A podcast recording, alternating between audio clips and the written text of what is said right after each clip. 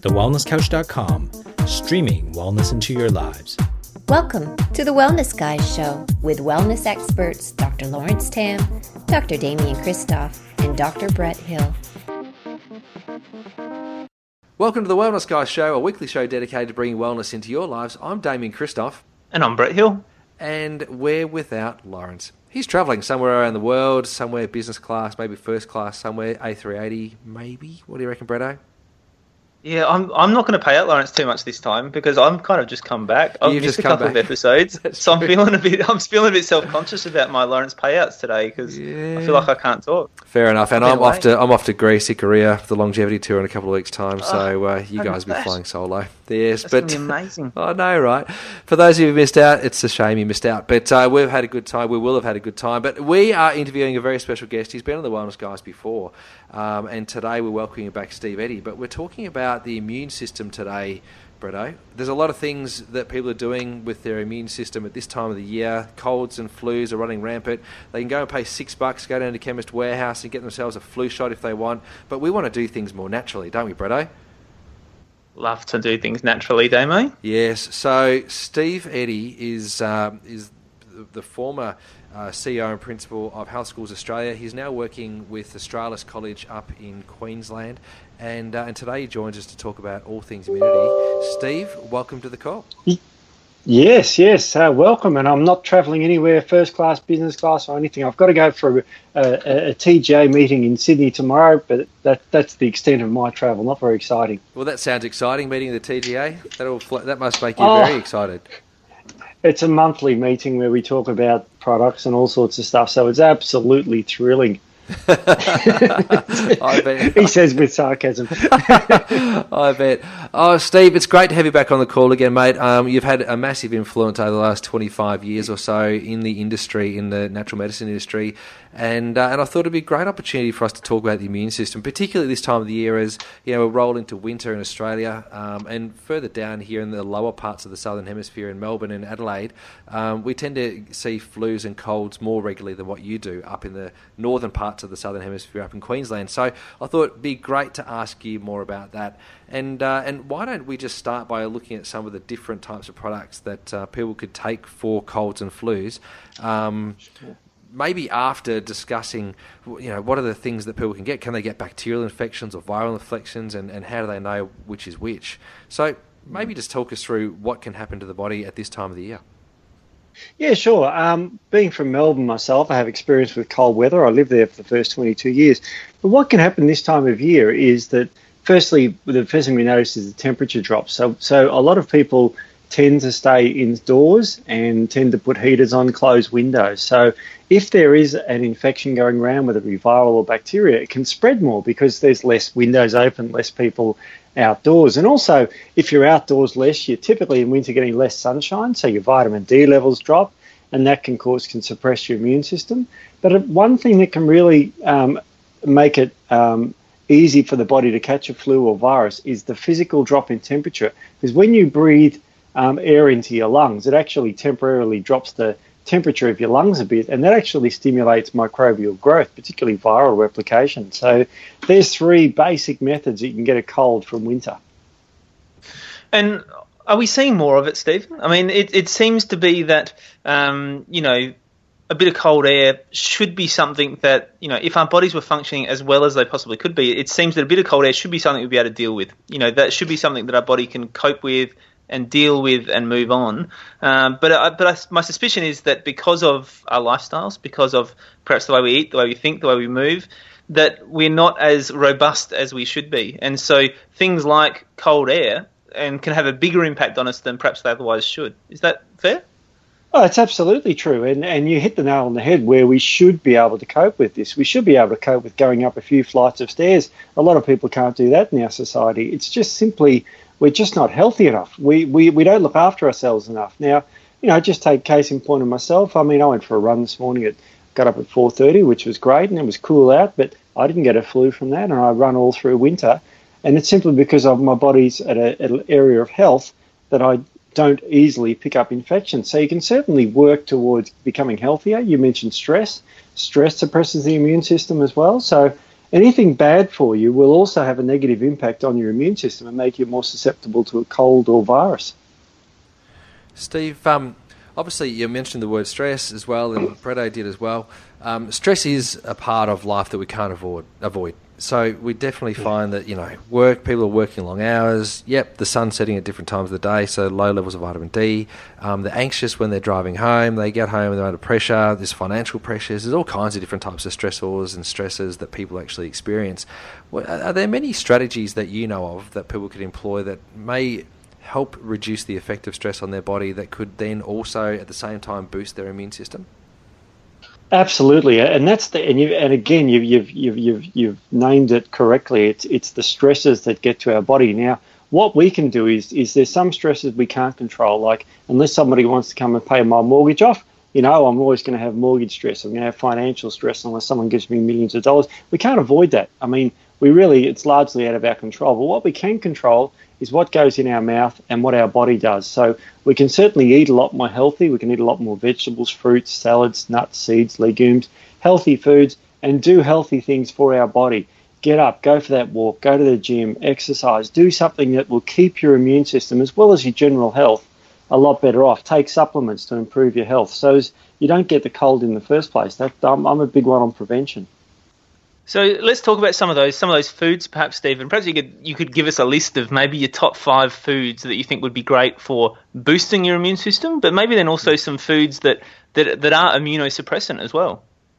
Sure. Um, well, let's start with the ones that the, the, the good things, the ones that boost your immune system. And the ones that boost your immune system are typically your fresh fruits, salads, and vegetables. These are the things that you should be basing your diet on. They're loads with nutrients, yes, vitamin C, but also other potent antioxidant nutrients and vitamin A's and beta carotenes, all these things that help boost the immune system. The second thing I'd incorporate into your body is things like nuts and seeds. Nuts and seeds are high in minerals, and those minerals tend to boost the immune system. A classic one we've talked about is zinc. Um, the third thing we can do is make sure we're getting enough protein in our body because our immune system is made from proteins after all. So there's certainly things we can do. The, the, fourth thing we can do is have some sort of healthy therapeutic teas. So there are lots of teas that can help with the immune system as well. Um, echinacea tea is probably one that, that a lot of people know, um, but there's lots of other teas that can improve the immune system. Green tea is, is another classic one that helps the immune system. And probably my fifth favourite food for boosting the immune system, ironically, is eggs because of the astaxanthin and protein in the eggs. Uh, uh, that's the colouring of the yolk um, that can help the immune system. So there's five of the classic foods that can help boost the immune system, and you can also incorporate them in together. So, for example, your breakfast, you could have an omelette, and you could cut up uh, lots of uh, capsicums. Like red capsicum is very high in vitamin C. Have a omelette for breakfast. For lunch, have a big salad with some uh, chicken or smoked salmon in it. For dinner, get get some veggies and protein and um, you know eat that, particularly the green vegetables, particularly the vegetables that grow above the ground, because they have to produce their own antioxidants to pre- protect themselves from eight to ten hours of sunlight a day. So that's a good rule of thumb. Now, then we get on to the, the bad ones, which are the foods that also suppress the immune system. And one of the the, the, the things that suppress the immune system are, of course, junk foods, but let's be more specific the foods that are very high in sugar or foods that turn into sugar in the body. Uh, sugar is a, is a, is a bad suppressor of the immune system. So we're talking refined carbohydrates there, like uh, you know refined grains and those sorts of foods that are, that are bad for our immune system. Other things that are bad for our immune system are milks um, from a cow because the proteins in that can cause allergies. And you know, we, we, we in my day when I was trained, it was a mucus producing food, but it doesn't directly produce mucus. It just stimulates the parts of the immune system that cause mucus. So the end is the same. Another bad food for us is, of course, um, uh, like bad fats, like trans fats from margarines and, and those sorts of refined foods. They're, they're quite bad for our immune system.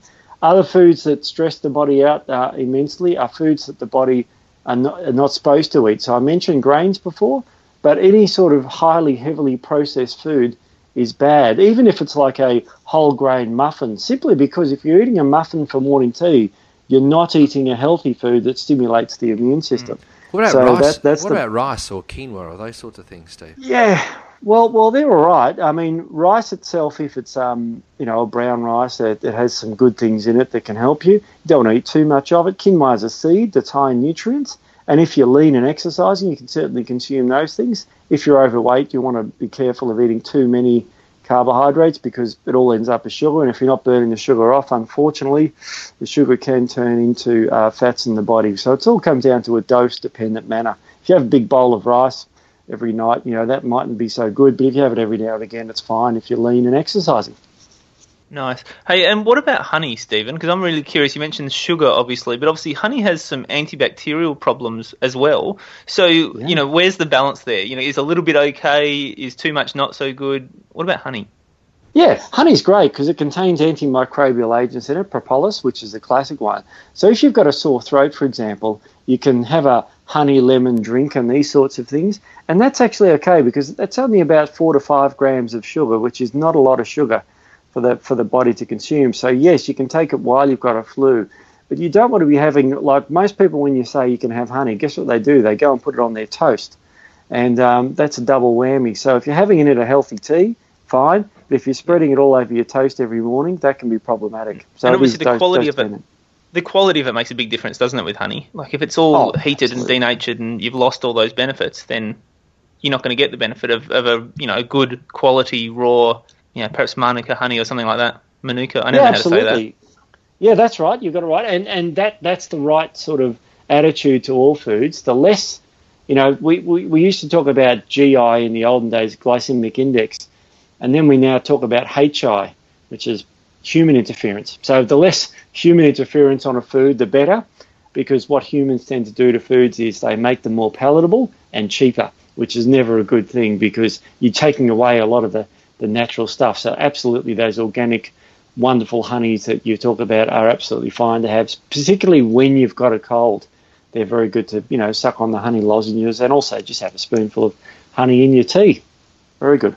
Sounds good to me. I'm loving that. I love my lemon juice, my hot lemon juice with hot water and honey. It's uh, it's a kicker. I love that. Mm. Now, Steve, um, exercise is something that people love to do. Um, mm. We've known in the past that exercise can affect the immune system both positively and negatively. Um, you mentioned mm. you went out this morning and went for a run. Now, I reckon if I did that, my toes might have been close to freezing off. It's pretty cold here this morning. Um, but how much exercise, or how, how does somebody know whether they're pushing it too hard to suppress their immune system, particularly this time of the year? Yeah, yeah, that that's that's a good point. The, the, if if you over exercise, it can suppress your immune system. When I used to work with a lot of the athletes uh, some that are in the news right now. Um, actually, um, you know, if they overdid it, and we're talking about Olympians here, um, they would be prone to colds and flus. So you've got to really be careful on the amount of exercise you do. Now, how much you do depends on how healthy you are. Like, you know, I ran for an hour, just over an hour this morning. That's fine for me because I'm trained and I'm used to it. And I'll go for a swim this afternoon. So that's fine because my body's used to that and I do it every day. But if you're not used to it, it may be a lot less. So it depends on your health and fitness. But as a general rule of thumb, it's probably one of the only government recommendations that I agree with. About half an hour of moderate to intense exercise daily is fine. So if you live happen to live in Victoria like you guys do, then you instead of going for the run in the morning, which you know this morning was only about 18 degrees, it wasn't that cold. Um, but in Melbourne, it might have been. You know, you might have been better off going to a heated pool for a swim, or going to a gym, or going to a you know some sort of um, you know, CrossFit class or something like that. But it's really about stressing your body out, giving your body a, a mild to moderate stress so as your body can recover and get ready for it next time. It's not stressing your body to complete exhaustion. That'll make you sick, but certainly, you know, they say about 80% of your maximal heart rate is what you should be aiming for. Well, Stephen, you've just increased my stress response by calling me a Victorian. So I, I loved it. I actually thought that's pretty good. I've gone, oh, good. Devastated. Devastated. oh, we, would, we would let you in Victoria with that accent anyway, mate. So don't worry about it. Yeah, mate. I, I was born. I was born in Sandringham, so you know, oh. I'm, I'm, i lived there for 22 years. Oh well, my practice is in Abbott Street in Sandringham. That's I'm in. I'm in Sandringham. I'm a Sandy boy. Love it. There oh, go. there you go.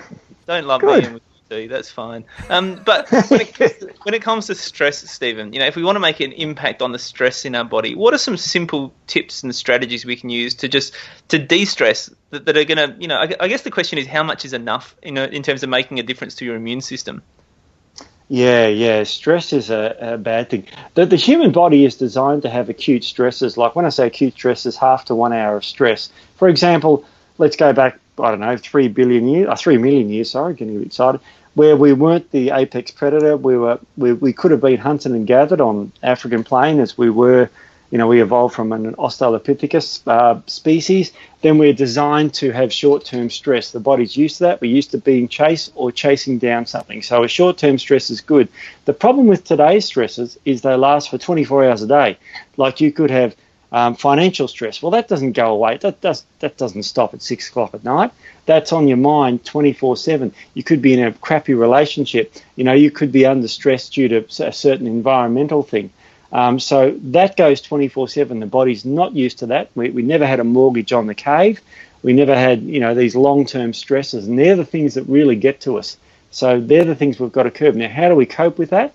Obviously, as I said before, you can't cure it a lot of the time. You can't just get a million dollars and pay off your debt. But what you can do is use techniques that help reduce stress. So exercise is actually a great anti-stress thing. So first thing in the morning, getting up, doing your exercise, getting out of the way in the afternoon, maybe some quiet time, meditation, reading a book, I find is very useful. Um, any of those things that can sort of take your mind off the day's stresses, because if you, even if you've got financial stress, stressing about it at night particularly will not help you at all. So you may as well kind of try and switch off to that by, you know, doing some yoga, doing some meditation, something de-stressing like that. I think that's very important. Yeah, and you know, Stephen, the, the reason exercise helps you de-stress is the messages that go back to your brain, uh, the proprioceptive messages back to your brain when you move your body, and because 80% of that comes from your spine, then having a great chiropractor and making sure your spine is functioning well really helps with that. So, you know, us being chiropractors, we just need to throw that in there and let everyone know that having a good functioning spine is important too. But what I wanted to ask you, Stephen, was about sleep. And so, mm. um, you know, how much is enough in terms of looking after your immune system, particularly? How much how much sleep do we need a night, and how do we make sure we're getting it? Yeah, great question. That, that depends on the study you read. They all say seven to eight hours a day. Um, that's that's the classic sleep thing. But the important thing about sleep that a lot of people don't realise is that if you go to bed before midnight, that's the best quality sleep you can have. So the body is supposed to go to sleep at about you know eight at night at night because you've got to remember when we evolved, we didn't have TVs or iPads, iPhones. We you know, we, we, we sat around a fire, cooked dinner, and kind of went to sleep.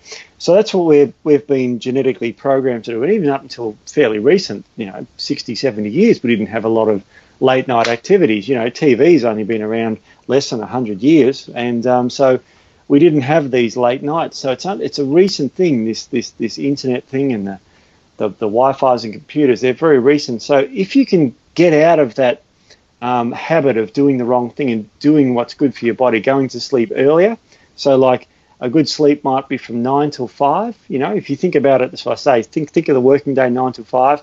They're the hours of sleep that would be great to have at night, 9 p.m. till 5 at night. And people say to me, well, I'm wide awake at 9 o'clock. Well, it takes a while to get into that sort of habit, but if you start waking up a bit earlier each day, you'll start to be a bit tired and then you go to sleep a bit earlier at night. And that's how you reprogram your body to do that because there's really nothing productive you do after nine o'clock at night. You know, and sleeping is one of the best things. So about seven to eight hours, but if you can go to sleep at nine o'clock, that'd be terrific. I'm liking it. I'm liking it. Now, Steve, yeah. there's um, you know, over over the many years, there's been plenty of different types of supplements that people have used to assist their immune system. Um, the most mm. common one that we're aware of, obviously, is vitamin C. We know that comes in oranges and lemons and mandarins and strawberries and all those sorts of things. Um, is mm. vitamin C still one of the best things to use?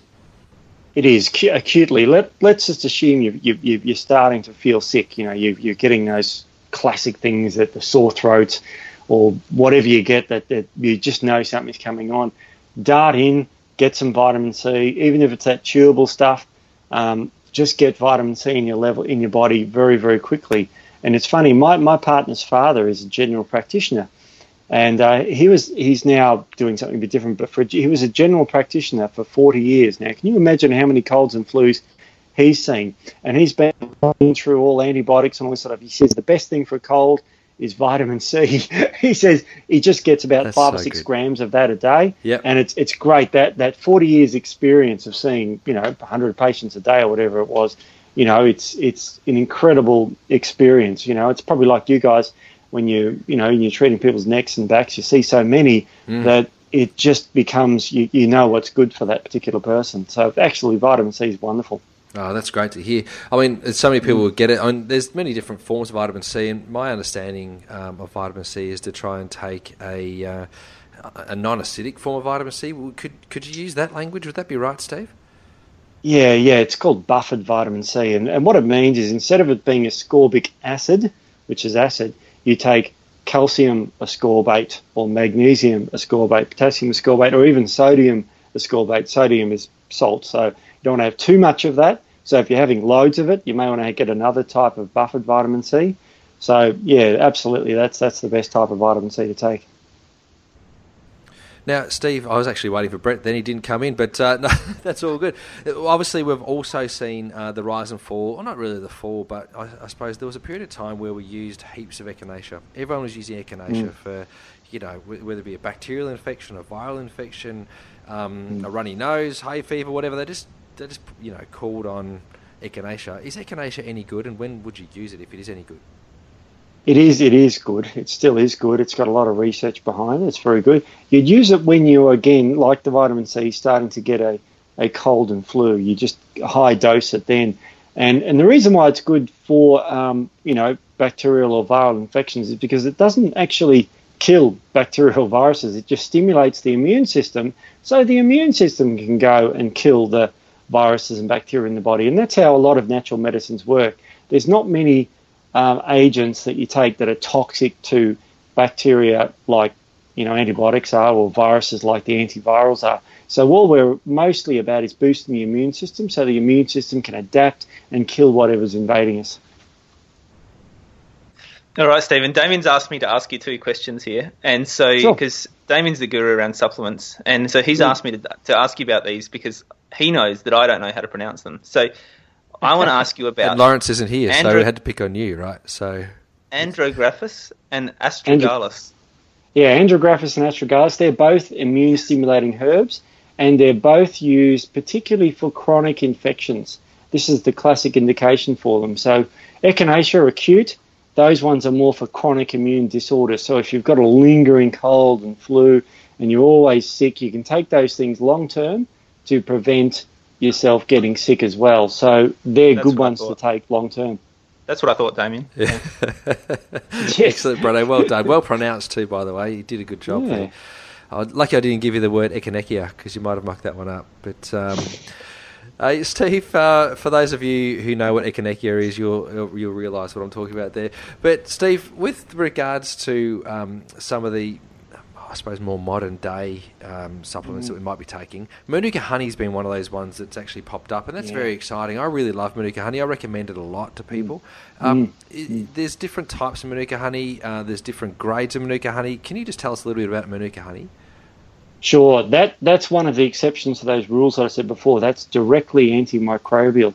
So you know, honey is one of the foods that that rarely don't they, they don't go off because they are so antimicrobial that if a microbe tries to grow in this medium of honey, it gets killed off. So it's actually one of those. That's why it's very good to suck on honey or drink honey because as it goes down the throat and it, it, it comes in contact with your pharynx, which is obviously in the back of your throat there where a lot of people get pharyngitis, where they get an infection there, it actually cytotoxically, which means when it comes in contact with it, kills it like an like an antibiotic does.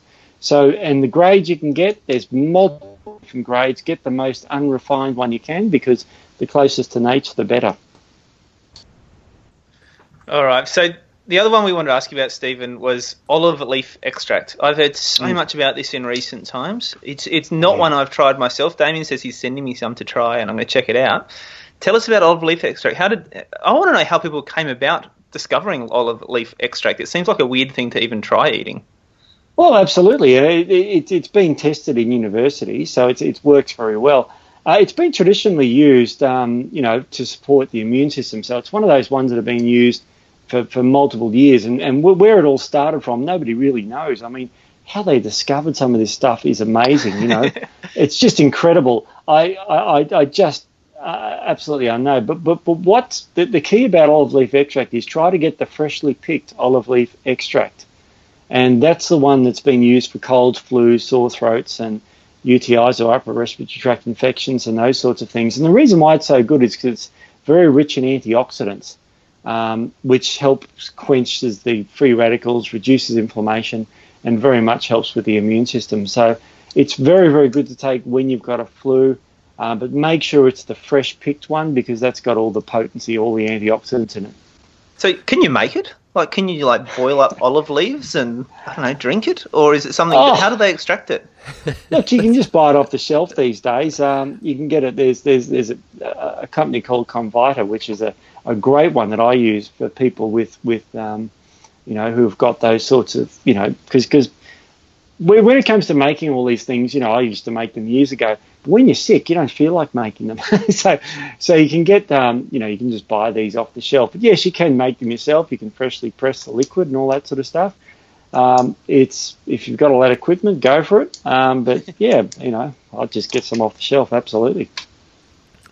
It's great, mate. So um, some people will think, oh, surely the leaf is the same as the fruit, but uh, and so they're just going to eat heaps Mm. of olives. But it's that's not the case, is it? Is there a particular chemical that uh, that's in it? Because I'm fascinated by it. I think it's such a great thing. And is it something that you use with viral or something that you use with bacterial, or do you, are you just kind of just using it just generally to boost your whole immune system, It boosts the whole immune system. like and, both for um, bacterial and viral infections? Does it?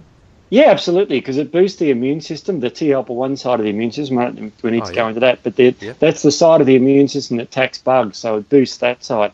And if you want to know the chemical, you go to pen. I'll spell it for you: O L E U R O P E N, P E I N actually. Oh, polypurin, Yeah, which is it's, it's a polyphenol that's found in these these leaves. Now, the reason why the leaves are, and I, I don't want to go too deep into this, but the reason why the leaves are so good compared to the fruit, if you can imagine the shape of a leaf, it's very exposed to the environment.